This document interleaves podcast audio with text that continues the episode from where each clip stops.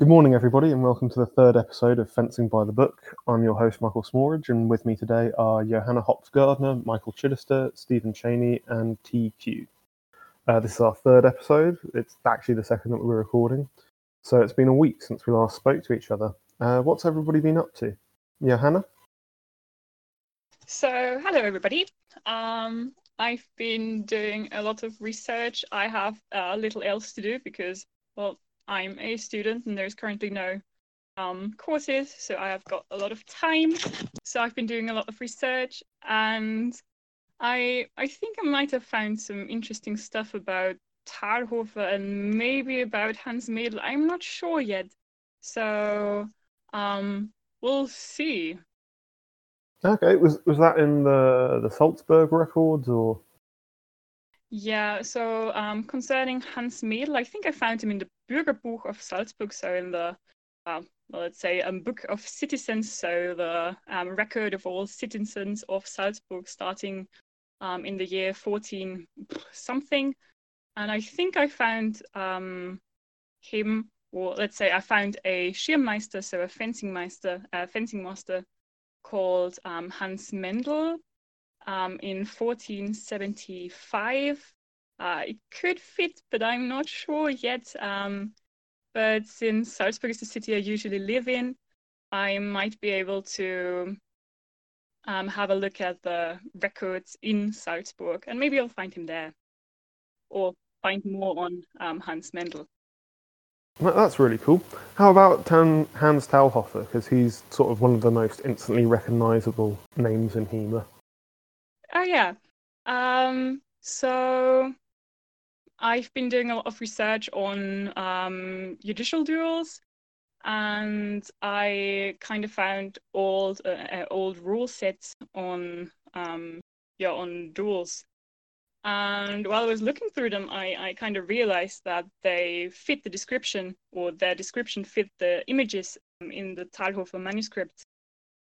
And I also found a list of people and um, a list of dates or of people who fought um, duels in, in Nuremberg or around Nuremberg um, between 1350 and thir- uh, 1457.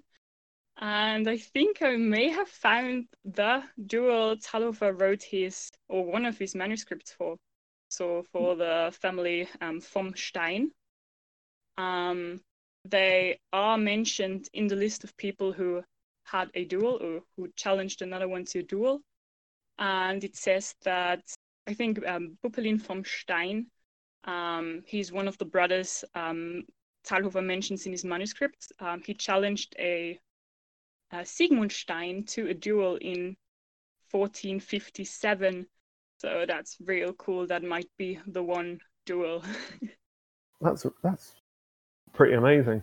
Uh, j- yeah, just for our listeners, uh, what kind of jewels are we talking about? Is it armored? Is it uh, Okay. Um, it's hmm. I think it might be considered Bloßfechten because the uh, the fighters are not we- uh, wearing any armor, um, but they are fighting with long shields and with hmm, maces. I'm not sure if mace is the correct translation. Um, it's more oh. like wooden clubs. Um, but they have long shields and they are wearing no armor, so not swords, sadly. Uh, aren't they wearing the, the ridiculous leather jumpsuits? I it's I think it's woolen, so it's wool. Okay. Um, but they are weird jumpsuits. it's wool with a leather cross sewn on the front, isn't it? Oh Something yeah, like it is. It's mentioned in the rule set that um that the like um the jumpsuit is supposed to be um, made of wool and that it's supposed to have a um, red cross um, sewn or sewn to their, I think, chest. So this is pretty ritualized duels, not. Oh yeah, it is. Not people fighting outside a tavern. Oh no. Cool. How, how about you, Michael? What have you been up to? Uh, I started down a rabbit hole. I found a random image of a sword and buckler fencer in the HEMA mini HEMA picture Facebook group well, I forget what it's called, and ended up going through that manuscript and 22 others with a similar style from the end of the 13th and the beginning of the 14th century, looking for more sword and buckler fencers. There's a handful of of miniatures um, in a particular style with these manuscripts that have sort of a partial frame and then tiny figures around the border. Um, and a handful of them have been passed around HEMA uh, for years and years now. But I've been digging at digging to see how many I could find, and I've got been through over 20 manuscripts and have like 100 pictures now. And I'm probably going to keep doing that and put together a, a big uh, album of. My goal is to see if I can reconstruct the entire manuscript 133 using these tiny miniatures because there's a lot of strange 133 esque illustrations in there. And I've also found lots of other entertaining little things um, knights and monsters and angels and demons. And I'm basically grabbing anything that looked interesting along the way. Um, but is this through... the sort of knights fighting snails and rabbits getting there? Yeah, so, and then amongst them, you'll find people doing things that look recognizably like 133 techniques, or more commonly, standing in very specific recognizable guards. Um, and also, there's lots of little jousts and people doing um, more armored type fighting in ways that are entertaining. Um, also, like one of them has for a, for a miniature that can't be more than a centimeter tall, a really really detailed trebuchet with what must have just been the most sharp pen imaginable, uh, because it's really really elaborate. Maybe it's two centimeters tall, um, being operated by a donkey, and so just lots of interesting pictures. And I've been entertaining myself that way. I've spent probably three solid days going through manuscripts looking for this particular art style and then going through the whole book when I find it to see what's being drawn in there. That's um, cool. Uh, so, send me a link to a couple of them and I'll put them in the show notes. Yeah, I'll, I'll I put up the first one I went through. I posted an album of it on Facebook, and then I discovered I realized there were a lot more that I hadn't gone through, and so I've just been accumulating now. But I can you can link to the first one, which is pretty a pretty good example. Sweet, uh, Steve. I wrote what I call the anti-gloss, which is um is it the darkest timeline? Yes, it it's the version so it's a um it's it's a rewrite of the RDL glosses kind of all combined but from the perspective of the opponent. So it's basically yeah telling you everything that the opponent is doing from like a you know as as your instruction and also like any advice that we're given uh, the anti-gloss kind of gives you the opposite advice or gives you the advice that i think that the gloss is like trying to train you out of okay um, so that that um ended up being somewhat interesting there were some kind of uh principles and ideas in there that I didn't necessarily expect. Some of them that I did expect, like they parry a lot, and a lot mm. of the mm. plays are just thrown over how if he does this, then parry it. But okay. so, so what were the things that you didn't expect to emerge from that? Um, I'd have to get back to you on that one. okay, no problem it's a it's a longer. Uh, it, it's kind of a a little bit in depth. So, so this is kind of like a, a thought experiment that you're running to, to play with the sources. Right. Yeah. And now somebody needs to train using the anti-gloss from the beginning and see how they do in tournaments and stuff. Yeah, get some experimental data on that. Right, exactly. We need to compare notes on this, Steve, because I know that Jake Norwood did a similar thing when he was trying to construct his common fencing curriculum, and I have his paper from that, so we can sort of see what conclusions are shared and what are different. Sure. Because that does speak to common fencing in a big way. Yeah. What we might call common fencing. Mike, you need to, Michael, you need to get uh, Jake to actually publish that at some point. Yeah, yeah, I was thinking that he said to me because he wanted me to help him finish it, and I never got around to that, and neither did he. So maybe this year. It'll be a fruit of the plague. People have been talking about this paper for years now, so It really should. Yeah, come I've out. had it in my Dropbox for years. And That's the way of most HEMA research, I think. Um, how, how about you, T? What have you been up to? Uh, nothing of HEMA relevance, really. Um, I bought a Switch uh, before lockdown, so I'm playing Zelda. Yeah, that's uh, that's the same as a lot of people out there. I think. I went back to work and everybody's just talking about how good they got at Apex Legends.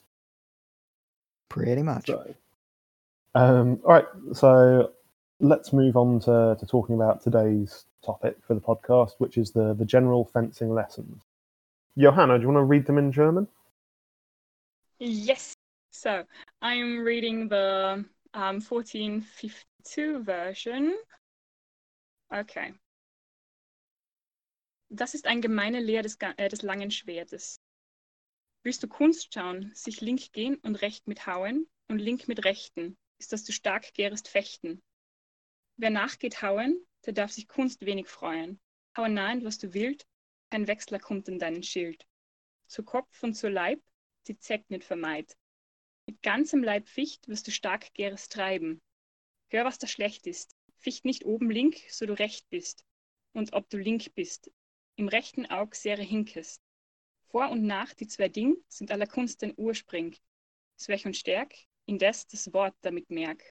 So magst du lernen, mit Kunst arbeiten und wehren. Erschrickst du gern, kein Fechten nimmer gelernt. Brilliant, thank you very much. So we really get across the the rhyming couplets in that. Steve, do you want to have a go at Harry's translation? Yes, this is from, again, uh, Peter von Danzig by Harry R. To have the art within your sight, set left forth and cut with right, for left with right is the strongest way to fight. He who waits for cuts and follows, in this art finds naught but sorrow. A nearing cut is good to do, your shield to stop him changing through. To head and body do essay, from flesh wounds shy not away. With your whole body you shall fight, for that is how you fence with might. A simple rule to understand fence not from left, if right of hand. If with your left is how you fight, you'll fence much weaker on the right. For and nach, to these two things, the whole art owes its origins.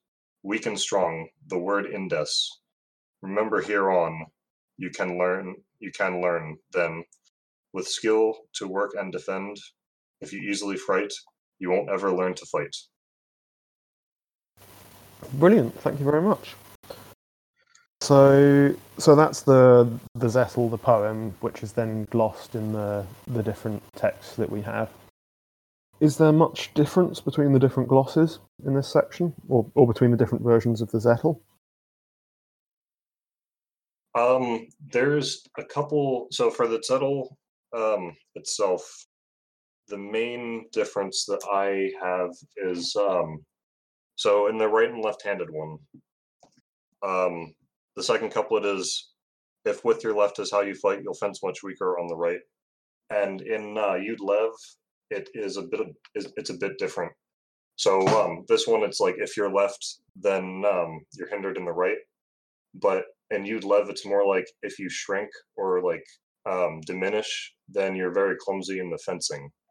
So it could have like a different connotation.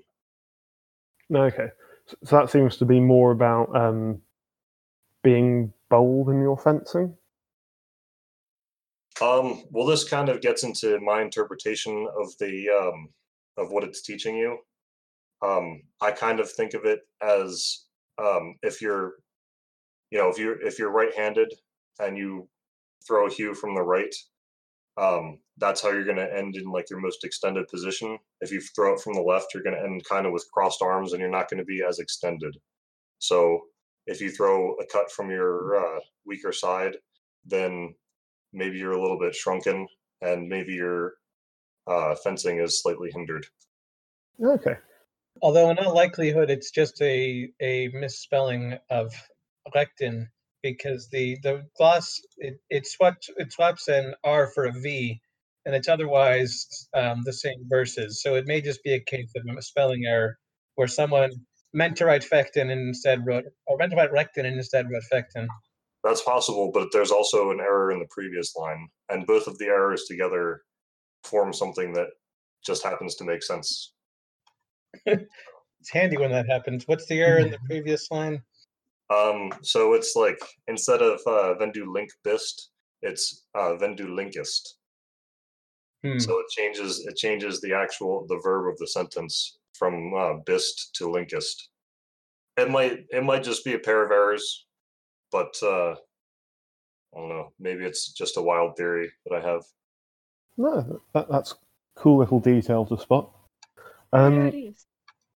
Changing the last word and therefore the rhyme scheme isn't so common. So well, the, the rhyme scheme. that's more likely to be. more or less. L- Link bist to Lincoln is definitely a bit of a difference. Uh, it's link bist to linkist. So it's the same rhyme. Yeah. Okay, fair enough. And in fact, it could just Um, be. but a that's still more letter. likely to be a deliberate change. Could be. I doubt it, but yeah, it's possible. But to, but to wind things back a little bit, we don't feel that it's saying never fence like a left-handed person. It's saying if you're a right-handed, then fence. It, it could be saying that if you're left-handed, then you can't fence very well. okay, so it's ambiguous. Yeah, it, it could.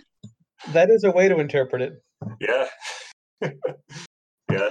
All right, hating lefties. What fences do. T. What kind of does the language in this section differ from later on in the text at all? Does uh, what kind does the sort of terminology and the, the language used in this section is it very different from the, the rest of the text? What's what's similar? What kind of like gets left by the wayside? Technical terms.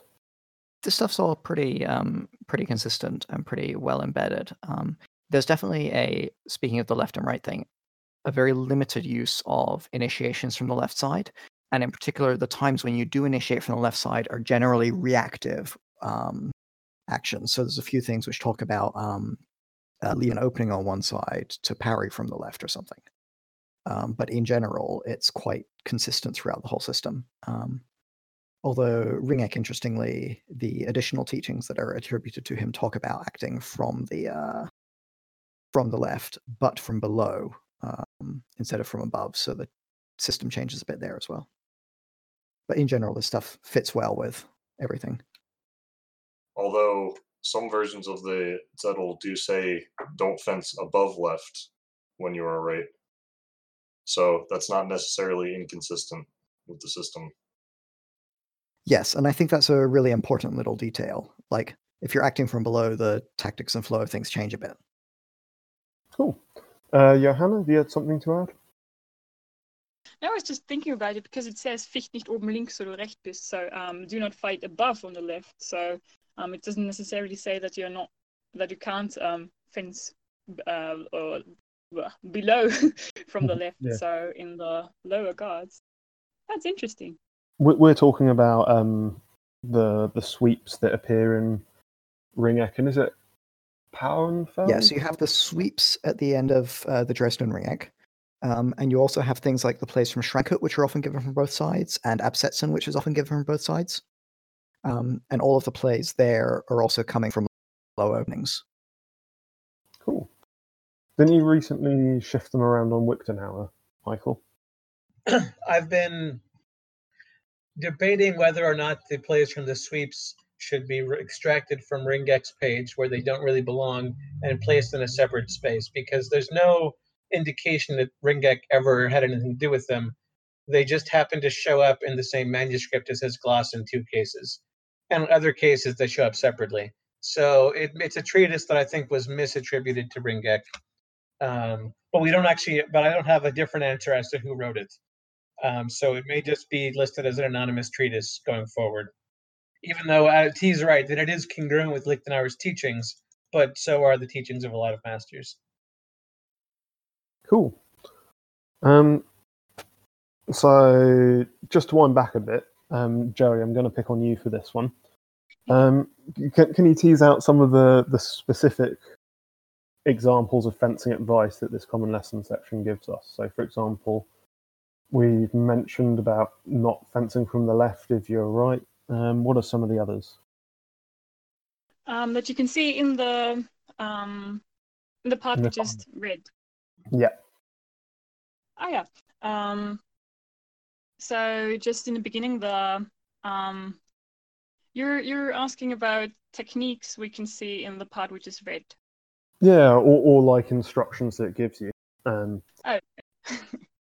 so just in the beginning, like um, every um, every verse or every line is um, described in the glosses below, and we can see a lot of um, like common common stuff um, in there, like um, footwork um, that you should, or let's say it's and timing stuff that you're not supposed to wait. So just in the first line, um, wer nachgeht hauen, or whoever goes after hu- hewing, um, der darf Kunst wenig Frauen. Um, he deserves little joy in his art. Um, we can interpret um, that it means that you're not supposed to to wait um, what your opponent towards you or how he attacks you, but that you're supposed to um, seize the Vor. And now I've um, put in another um, principle that we'll probably discuss later on. Um, it says mit ganzem Leib Ficht, was du stark gärst treiben, so with the entire body fence, so that you most strongly drive. Um, implies that you're supposed to step um, while you cut, so you're not supposed to stand still um, while you attack. Um, but in order for your attacks to be or to have the longest reach, you're supposed to step with them. And there are a lot of little things in the um, in the verses which is read, and they are all um, explained in the glosses below. cool. So, so it also introduces before and after, doesn't it? Oh yeah, Which is a little bit important. Well, Yeah. it might be important later on. Depends on how, how you understand fencing. And um, the other one I want to just highlight one second is strong and weak, which are properties of a bind. Is it strong and weak? Is it hard and soft? I always get confused with these. Oh, it's it's it's strong and weak, or hmm, weakness and strength. Yeah, so strong and weak, uh, which are properties of the sword, are the ones which are mentioned here in the introduction. Um, what's used throughout the rest of the text is a bit more erratic, and sometimes it's hardness and softness instead. Okay. Cool. Thanks for that. Thanks for saving my bacon. We'll we'll move on to some more general questions, so anyone can jump in at this point. Um, but it sort of it gives us this this fencing advice. Does the rest of the text follow it, or is it just like rules that are then going to be broken later on? So I think it's it's interesting. Um, uh, so I'll say at the beginning in this episode and going forward, my approach to interpretation is generally reductive. Um, for the past few years, of trying to ignore any or assume that there's no need for outside information as much as possible. So I view this whole section as the most basic lesson on fencing. And as a sort of a it's called gemeine Lehre, right which is the a common lesson um, potentially meaning that it's not even a lichtenauer specific lesson but it seems like a fairly coherent teaching you could give someone um, in, in one of those contexts that we talk about sometimes of if you have one lesson to prepare someone to fight for example you could teach them this single strategy and they'd have a pretty reasonable shot at beating an opponent um, I think there are other masculinity traditions who do the same thing of if you have 30 minutes to prepare someone to for a duel. Um, and that's kind of how I see this section as giving you the groundwork for a much bigger fencing system without requiring you to know anything else outside of it. So it begins with stepping left and right. It goes into attack, don't wait for your opponent's attack. And then it explains how to attack by striking to long point and eliciting a parry by threatening your opponent's face. Um, and then it goes into the the segue of striking from your right side and ends with with the notions of the five words before and after and indicates that if you follow these instructions before your opponent attacks, then he must defend, which is also a phrase that appears in the strike to long point, that if you threaten his face properly, then he must defend. And I see those as being referring to the same thing. So it's sort of a a short, self-contained lesson on an attack strategy that will carry you through many typical fighting scenarios and also lays groundwork for that will be built on later but the rules get thrown out the window left if you view these as rules they get ignored left and right later on. So these are not universals of fighting. They're a basic strategy and paradigm you can use to understand a fight and then the later lessons will modify it and expand it and even tell you when it doesn't apply. So um i think uh michael brings up a lot of good points. Um i think personally um where where i don't fully agree with that is that um i don't think that they're necessarily lessons i don't think they're necessarily a first lesson for a fencer. So i think if you're teaching something like always step with your cut that's not necessarily like a first lesson that that you know i would i would want to give somebody. Um there's a lot of stuff that you have to like there's kind of a lot of like stuff that you need to know before like you get to the point of stepping with the cut. Sure and then and this is in the context of what we already read last week which is this is written for someone who knows how to fence to teach you lichtenauer's method of fencing. So you're not taking you know a someone who picked up the sword for the first time but you're taking someone who says i need a sword lesson and this is the first one you give them. Right exactly. they can hold a sword already. Yeah that's that's kind of like the point that i was getting at.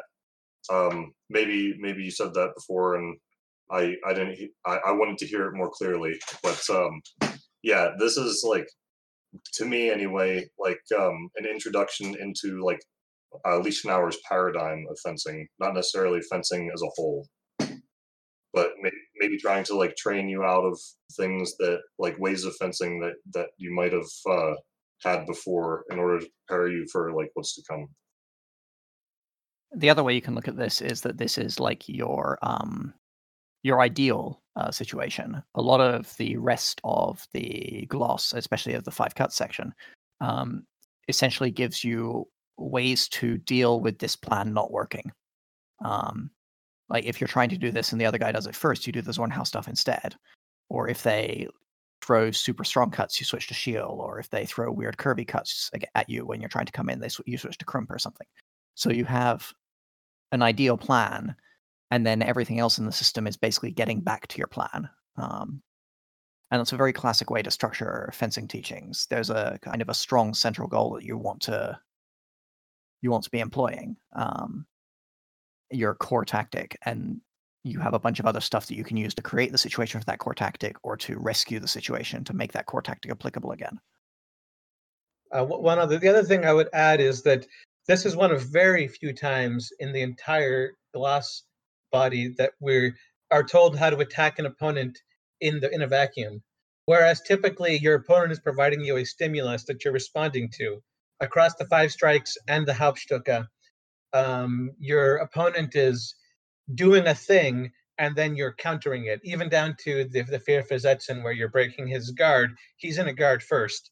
Whereas here we're told if you have to approach a guy and attack him, this is what you should do. And that advice doesn't recur except possibly in when we get to the Long Point, which is an expansion on this lesson at the very end of the gloss.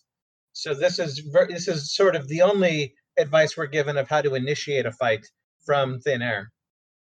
I want to um, I want to touch on one thing that um, or expand on one thing that I think Michael and T uh, touched on a little bit, and that's the idea of these being um, rules that you're supposed to follow. And I think Michael said um, if you look at them, uh, like to paraphrase, if you look at them as rules that you always have to follow, you're pretty much going to have a bad time because they're going to be broken and I think this is um, so as modern readers, we kind of want to see things like that. We want to see like solid rules and like um, you know hard and fast definitions of, of things. And throughout the throughout the gloss, we don't really get that. Um, we get you know these you know general advice that like you can follow sometimes that are good, but you know if better things come up, then you know we're gonna break it. And we also like when we see um, technical language, we expect the technical language to have one uh, definition, and that's also something that we're not necessarily given throughout the gloss. If if if um, yeah, words can have multiple meanings, and we'll see that later on, I guess. You can actually see that even here, um, where there's definitely some of these couplets have multiple potential meanings. Um, and often you'll see several, uh, in a few cases at least, some of them show up in in the glossing, where it glosses different senses of the same uh, couplet. Um, what I'm thinking of in particular is um, the um, whoever goes after hewing um, uh, one. Uh, he who waits for cuts and follows in this art finds naught but sorrow. Um, and that can be either taken uh, joey highlighted the kind of try and attack first try and be leading the action instead of reacting to it reading which obviously accords very well with the five words that follow a little bit later but the other thing you see in um, glosses in the glosses this section is the idea of chasing after their sword instead of chasing going to the person um, and so this like this one couplet is referring to both of those ideas and both of those ideas are expanded in other couplets uh, around this section for that matter, Joachim Meyer glosses it in his book. He doesn't. He only raises a handful of couplets in his longsword section, so they're always like little unexpected bits. But he quotes this and says that what it means is whoever strikes before stepping. So whoever steps after striking in his art will have lots of sorrow. Um, so a different meaning again about coordinating your movements in a certain way, and don't attack before you step. So isn't that the the exact opposite of some other interpretations of this stepping with bit? Uh, well, is it? no, no, I'm I'm in a muddle. It, it's very early in the morning. I'm not very good at this. I've definitely, um, speaking of the structure of this footwork stuff, uh, Christian Trosclair, I remember, uh, has argued that the uh, the sense of so the the commentaries tend to say something like um, uh, if you hew from the right side, then follow the hew with your uh, right foot. Um, and Trosclair has argued that the um, uh, the best interpretation of that isn't really, you know, follow in the sense of temporally follow, but follow in the sense of support or act in accordance with, um, like a follower of someone who agrees with them and supports them, um, and that kind of sense of the verb. Um, he has a more detailed argument for this. Uh, uh and he he reckons that accords better with the case of the uh, like the grammatical structure of the German um, and the way the word is formed. Um, so it's not necessarily a temporal thing about the order of actions, but it might be a, ma- a matter of coordinate your body together. I would agree. So by reading it, I I, I don't think it implies that you need to um, follow it as in temporarily, but it's just um, yeah, I I think it can be at the same uh, at the same time, but uh, and it can be afterwards. But you you shouldn't um not step. So you you should step, but it doesn't say when. Or that's my interpretation. And it's entirely possible that Meyer's just wrong, and that his fencing was not the same as what's being taught here. But it's a case of I mean, it could be seen as a case where fencing masters don't always agree on things, and they don't actually have to because they're fencing masters and they have their own authority. So if Meyer didn't want you to step while he while you before you cut, it doesn't mean that Lichtenauer didn't want you to, or and it doesn't mean Lichtenauer did either. But it shows a place where fencing masters can own the same teaching and present it differently and have their own opinions, possibly. Well, I think the the point here is that um, we're, what we're getting at is that the the wording of the uh, the gloss here doesn't necessarily imply that the, that the order of the cut has to be cut and then step. And mm-hmm. I think personally, I think reality also backs that up because if you're at a distance with somebody where you can't reach them without a step and you cut and then step, then your cut didn't reach them. It just went like past to the ground and then you stepped into their range. Uh, but unless you're cutting the long point, in which case that could be part of your strategy that's to present the point and then step in with the thrust. That's that's 100% true and 100% valid. Um, so, it, so it's context dependent, right?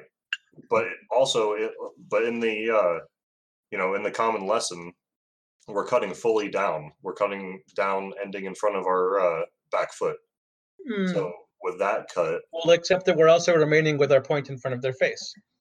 No, no, no. Steve is definitely um Steve definitely has the right of this here because in the in couplets nine and ten, the glosses um uh like the glosses are quite clear that the, the hew is if you don't do the support your cut with your feet in this way, then your cut's too short and doesn't follow its correct path to the other side in front of your foot. But we're not talking about, we're talking about couplet 11.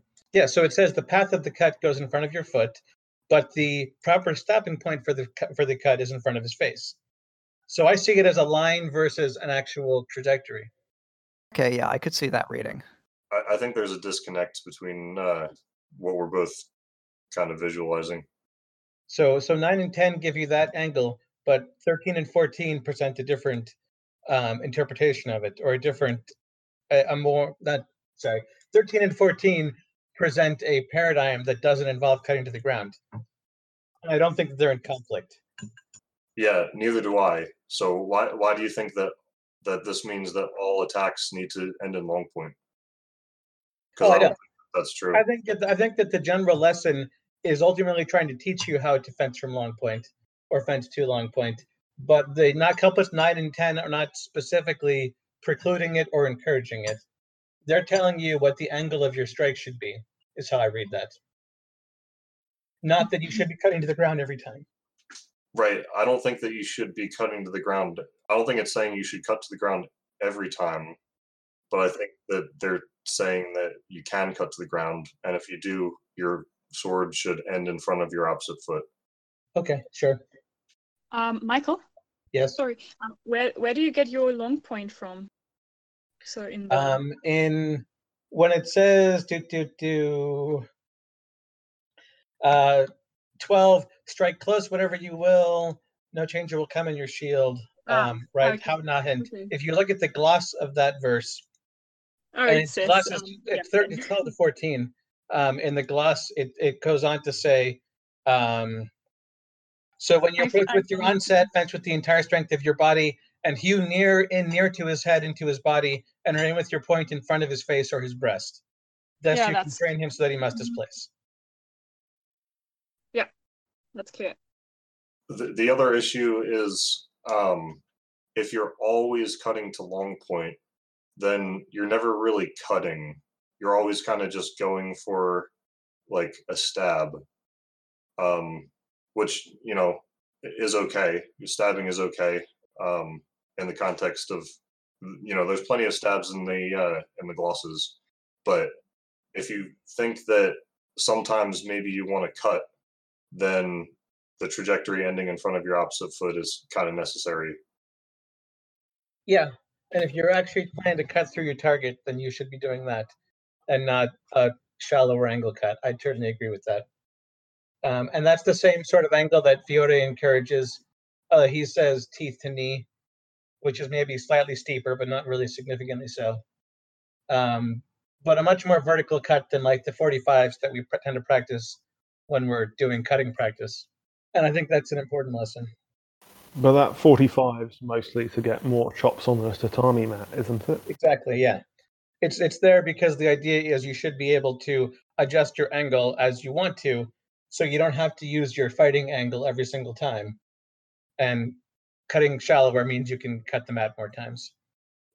I think um, the idea because we're never really we're never given an angle in uh, the RDL glosses. We're never really given any angle for anything. So I think my my hypothesis is that people got the 45 degree for an Oberhau from um, from Meyer, and then kind of transposed it over. I think that that's what I see Japanese cutters doing as well very often. So I assume that plays into it. It's just sort of a- thing people ex- expect and do. Right. Yeah. For cutting. uh, Yeah. I mean, like Mike said, for for cutting tatami, like it's to get a lot of cuts out of your tatami mat. For for fencing, like if you're you know in your fencing club and your your um your instructor is teaching you it's important to cut a 45 degree angle or you know whatever when you're fencing against a person you know it's uh it's questionable where they got that information from Meyer probably. Right. I'm wondering whether they really mean foot as in foot or like as in leg. Because in, in some parts of, of uh, the German area, uh, foot and leg or um, Fuß und Bein are interchangeable. And maybe it doesn't say or it doesn't tell us to to cut to the re- uh, to the right foot, but like to the right side. So that could mean um, to cut into the Pflug. Um, it's well, um, when being in Pflug, you can keep your point um, aimed towards your opponent's face, so that would fit as well. Yeah, and and that brings us back around to sort of discussing what you need from a cut because I, I I think the the tension that's kind of built up in HEMA in the last few years, last ten years or so, is whether cuts should be able to chop something in half, or whether it's preferable to end a cut in a, a point forward position to threaten a stab, or or even if, if you're capable of doing both. Well, you should be capable of doing both of those and having a choice. But I'm, I mean, other guys here are better at cutting than me. So is it? How easy is it to cut through a, a target and then end in a, a point forward position like Pflug? Um, challenging is the short answer. Um, also, don't do yourself down. You have a gold medal, I know, because I gave it to you. Um, the the way I see this question, um, and cutting obviously is a, a big hot topic in HEMA, especially if you start to ask questions about, okay, well, how much is this supposed to be used for sharp sword fighting and whatever, um, is that learning to do effective cuts teaches you a lot of stuff which is useful, even if you aren't going to be trying to cut it to cut through the person you're trying to hit most of the time. Um, a lot of what you learn about the way to structure and support and coordinate your whole body um, is very useful for moving your sword faster, even if you want to stop it before you hit and it's very useful for things like driving through weak parries or demanding extra commitment from an opponent's parry, which allows you to, for example, pull your blade away and take a quick touch to a different target very quickly, um, which is a a section uh, like a technique and idea discussed in this section. So I see couplets nine and ten here basically about teaching you to coordinate your whole body um, into your cut, uh, because then from that you can do whatever you want to do with your with your action. If you want to cut through a target because you need to, then you can do it. But if you want to just throw your sword very fast and very committed and very sort of dramatically draw a big parry that you can then quickly come off the other side and hit to the ribcage or something, uh, hit to the torso or the flank, you can do that too from the same idea. Whereas if you don't have the ability to generate that threat, then it's much trickier to draw a big parry that gives you that um that new opening to take on the question directly, the way I was taught to cut, and I know there are different cutting philosophies in the HEMA world and in the world in general. Um, the cutting to the ground is mostly a question of releasing your hands. So if you keep tension through your cut, it shouldn't affect the arc or the power of the cut when it hits the target, whether you stop at your hip with the point forward or you're allowed to go all the way down to the ground. And I can do either one. Um, although I don't do the point forward one very often when I'm cutting mats because there's not a reason to. But I, it, it's not a different mechanic necessarily. It's just a question of not allowing your sword to, uh, of keeping your hands tight at the end of the arc. So actually, a couple weeks ago, I was thinking about this question of um, cutting the long point versus cutting all the way through, and um, because when you cut into long point, you do you have to stop the sword.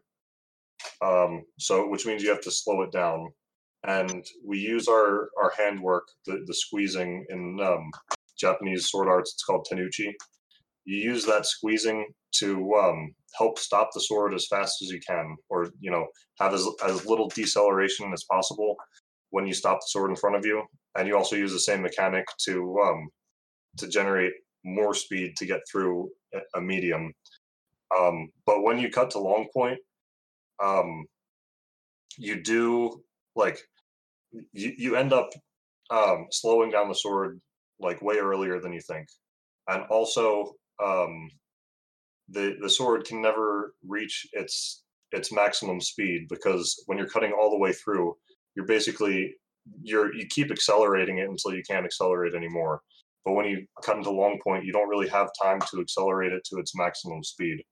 Um, so I did like really some really unscientific, um, just like uh, slow motion video takes of cuts into long point and cuts all the way through. And you know, I'm not I'm not perfect at cutting or fencing, but like I think I, did the best I could to to stop the sword as as uh, abruptly as I could, and there was still like a significant slowdown. Um, that's not to say that you can't cut through a target um, when ending in long point, but it certainly does uh, have an effect on the overall speed of your cut. And you know, I I agree with that. That the acceleration, uh, ideally, you're accelerating throughout your arc. Um, so if your arc is smaller, you accelerate less. But to me, it comes down to cutting in a way where you can break against your body will reduce the amount of slowing down with your muscles you have to do. So if you're cutting to plow, you can swing your arms in a full arc and just not allow the sword to go down to the ground. Um, and that I think will end up with more acceleration. Whereas the only way I can cut to long point and stop there is by keeping my elbows bent and bracing and breaking with my elbows against my chest and ending up in sort of a Apollo's cow long point. Trying to stop it with full extension in long point. I mean, he calls it long point. Yeah. Trying trying to stop it in full extension at long point, I think it would end up with a really shitty cut. Whereas keeping your elbows tucked slightly gives you more power and also more control. Yeah, but you got to have that extension. Yeah, I mean, you extend. You can extend with your arms after you get there if you really need to. I I'm gonna pull us back from this cutting rabbit hole right now. Asked, man. yeah, I know, I know, but, but that's that's because we could spend hours arguing about things when also this isn't amazingly useful for the listener. I feel without video and stuff to, to visualize the, the motions that we're talking about. So so instead of that, I'm gonna us out of this rabbit hole and throw us down a completely new one off to the side. And before you uh, the new one, then can I can I bring up one other unrelated point on these verses we were talking we were talking about? Yeah, sure. Which is the the Zekra, that which is something. It's I think the main point of divergence between the glosses in the general lesson is what happens after you do this threatening strike in front of their face, um, where Ringeck compared to Danzig, Lew, and, and Nikolaos are very different in how they describe it. Um, and Ringeck merely says that you provoke a parry and then um, you should not omit the flesh wounds, which will be described hereafter in the five hues and in other plays. So he seems to be saying that this this Zekra or this flesh wound concept is literally all of the plays that happen after the bind in the gloss, whereas um, the other three glosses seem to suggest specific actions associated with this term that's sort of hard to explain or even define, but it means things like mosquito bites and flesh wounds and touches and so on, um, Zekin and Rurin. Um, but in Danzig and in Nikolaus, there's two options given, depending on if he parries to the side or he parries up, where you hit him on the arm or you cut him in the body. And Lew only has the arm hit. Um, but it, they don't give any indication that this extends to any other techniques besides these two examples given. And Ringeck is much more expansive in how he describes it. Um, I don't know, T, do you have any thoughts on that? Um, so the Ringeck version um, is obviously a lot broader. Um, I mostly read it as uh, when you see opportunities based on the based on your general fencing to reach an opening, then do it. Um, so it's not strictly that the other plays are examples of touches in this sense, but that you should pay attention to the uh, the opportunity to do them. Uh, for me, one of the more interesting inconsistencies here is, or one of the more interesting details here, is that Lew describes touching to the left arm after they make their parry, which is practically difficult in a number of ways um, if they've made a, a good wide parry. Um, and also that Danzig and Nikolaus describe touching to the arm if the hands are low and to the body if the hands are high.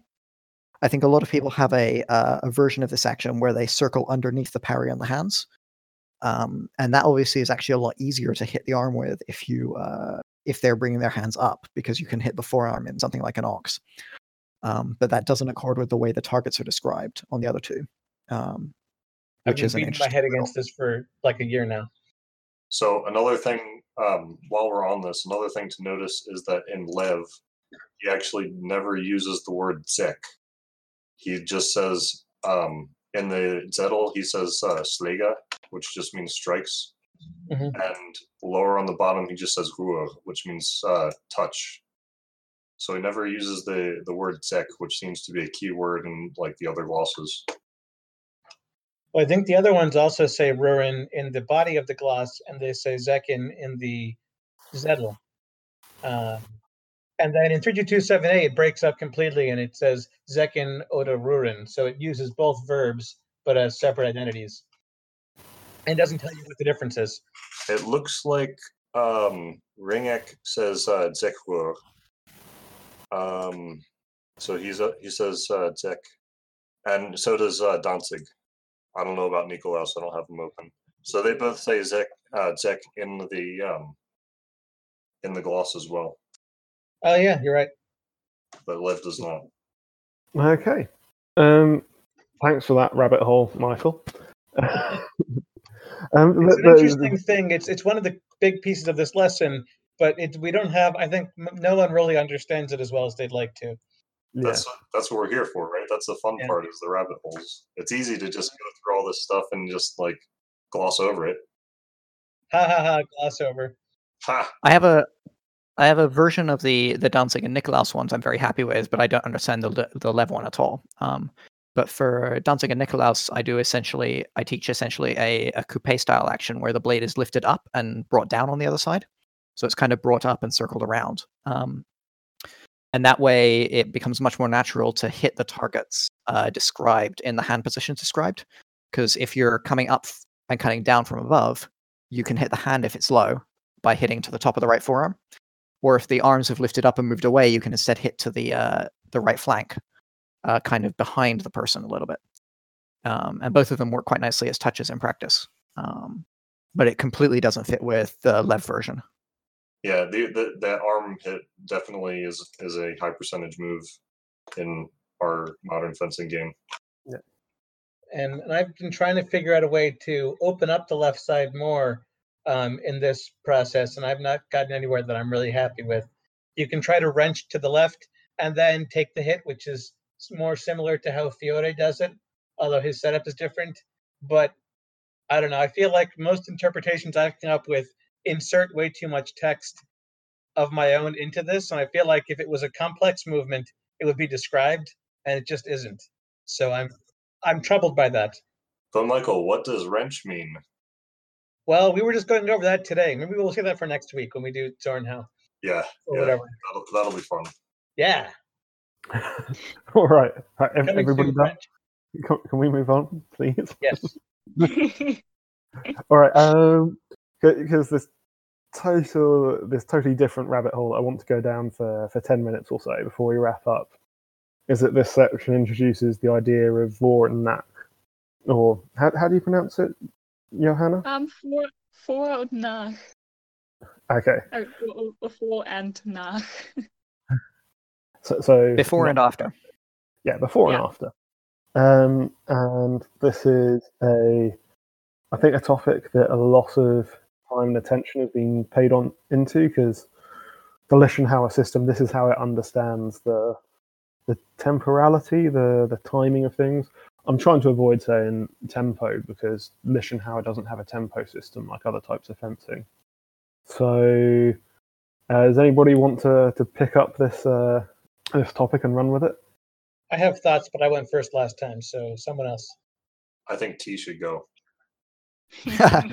um, okay, sure. Uh, so the I have actually a, a take on this, which is a little bit unusual. Um, and I give a version of I teach a version of before and uh, before and after, which depend mostly on spatial factors, i.e., directions of movement, much more than they do on time.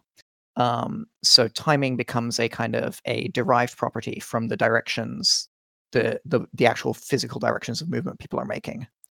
So I teach that before, um, what we have in the glosses for before is that, um, yeah, yeah, the before is when you come forward with your cut or thrust to the opening, uh, before they do it to you.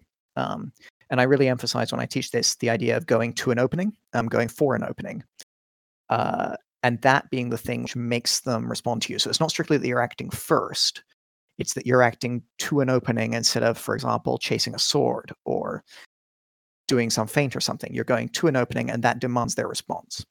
And then Nark I teach as being when somebody's going for an opening, you have to go after the sword. You have to follow or chase the sword in order to prevent it from hitting you. Um, so you have this framework where it's based on directions of movement. Um, and then if one person does the vor, goes for an opening, the other person has to do the knock and go after the sword to prevent the touch. And that creates the timing because whoever goes for an opening first demands pushes the other person into the other role. But it's not so much about first or second or about initiative and reaction. It's about going for an opening or chasing after a sword.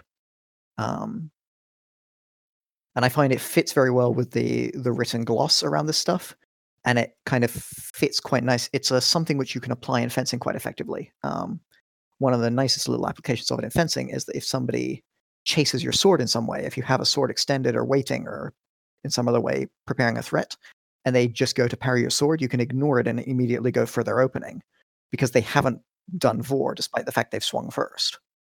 Um, and that becomes instantly clear when you have this framework based on where are they moving towards? Are they chasing my, my sword or are they going for my opening? So a big lesson that people try to derive from this, I think wrongly, is that the person in the for, um, the person in the knock must displace. Um, so they think that if they strike before the other person, and the other person is compelled to respect their strike. I don't think the text says anything like that. Um, and in fact, I'm looking at Lew where he says, um, when you come before with the hew or other such thing, so that he must parry you, um, which means you, you're doing an action that compels a parry, as opposed to any action you do will automatically compel a parry, which is what I often hear as for discourse in HEMA. Um, I think it's explicitly referring to the previous pieces of this same lesson, the general lesson, talking about how th- threatening the face will constrain him to threatening the face or the chest will constrain him so that he must parry. And it's call, calling that back here and saying, when you do that thing, then here is how foreign knock plays into the situation. So it's very much contingent on you performing the correct action um, to seize the for, as it were, and not just you doing whatever you want to that happens to be temporarily first. So the I guess like um the the problem is like nobody ever really has to parry because they can just allow themselves to be hit if they want to. So I think the sticking point has to be like you you parry or you're going to get hit. Is that kind of what you're getting at with the yeah hew closing, like hew nearing? Sort of. I think so. In my this is I think not something I can support textually perfectly the way I'd like to. In my book, a cut never threatens at all. I don't view cut as a threat partly because when I'm in a fencing mask, I can't even see him half the time. So if you're cutting at me, I might not even know it, um, especially if we're close. So I think that the only way that you can threaten an opponent is by presenting your point in front of their face or chest, because then they can both see it and know that they're about to be hit. And there are a lot of other fencing actions that can hit and are objectively threatening that won't make the other person feel threatened. So I think conveying threat is the is the sticking point for a lot of these um, techniques interpretations. And the opponent only has to parry if they know they're being threatened and they feel threatened. So getting to there is the tricky part. You can threaten me with a gun from another room and i won't even know it. Even though i'm being threatened it has to be something that i can see and respond to. And to me that means usually long point or one of the hangers no i, I definitely don't agree with that um, i think you can definitely you know see a cut coming at you and react to it and parry it because um, I've gotten hit a lot of times without seeing it. That's all I'm saying. Well, I've parried a lot of people who are cutting in, so we both have anecdotal examples of the opposite thing. And I also see people who who can see cuts and uh, parry them. You can parry a cut, but I don't. I don't think you can expect your opponent to automatically parry your cut the well, way you, you can never, if you're holding long point against them. Yeah, but you can't ever expect your opponent to do anything They can I just that- allow I think themselves that if I'm in long, Okay, I think that if everybody. I'm in long point, that yeah. unless you have longer arms than me, then you're not going to be able to hit me. Let's just take And a that's the idea back. they're presenting. no, no, no. This is um, good. This is great. Yeah, Um, no, this is amazing. This is amazing. But I, I think that what we also, before we get into, oh, it's too late to say before we get into this argument about what's a threat versus what's an attack, is to to explain to the listeners what before and after are. Because, I mean, I, only did that already, didn't I? Um, but but with the whole Um, linking it into Aristotle thing, um, th- these are kind of like contemporary ideas in philosophy that were floating around at the time. Is that worth saying? Too late now. I definitely don't have a philosophy degree, so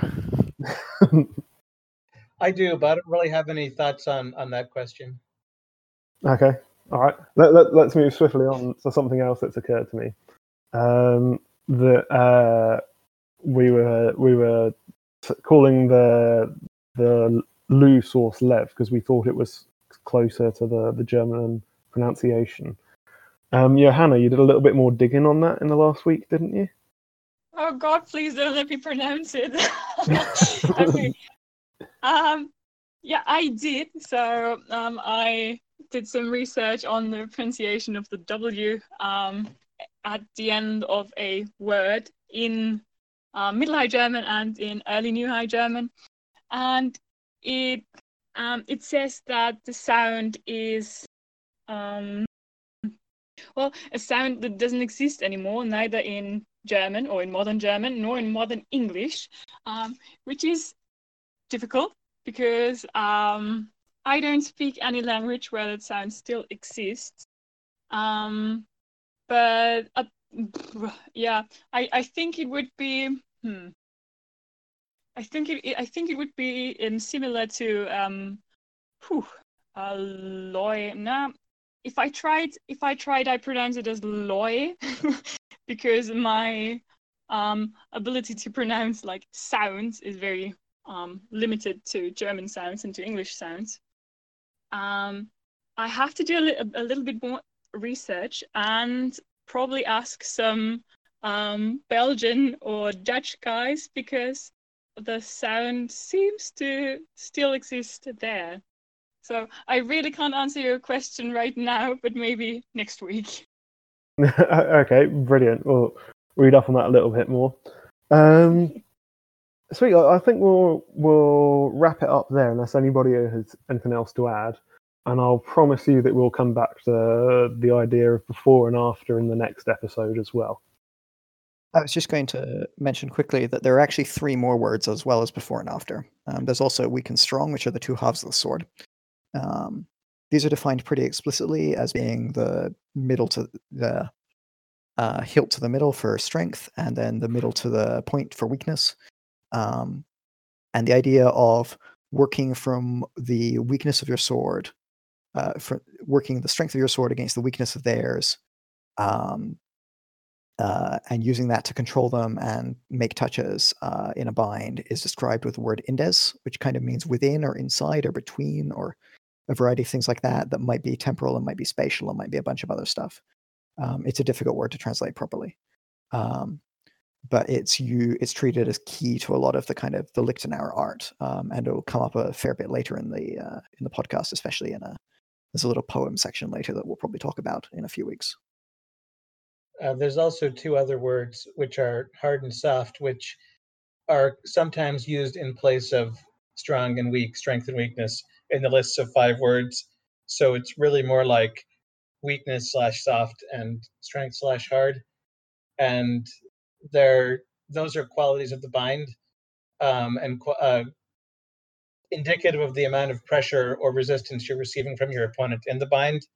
And depending on what the I guess the writer was feeling like at the time, they sometimes are included in place of the others, or they're included with them to giving seven words, which are called the five words. 2227A especially makes that really muddy. So I think um, I think we all have a lot more to say about uh, for and nach.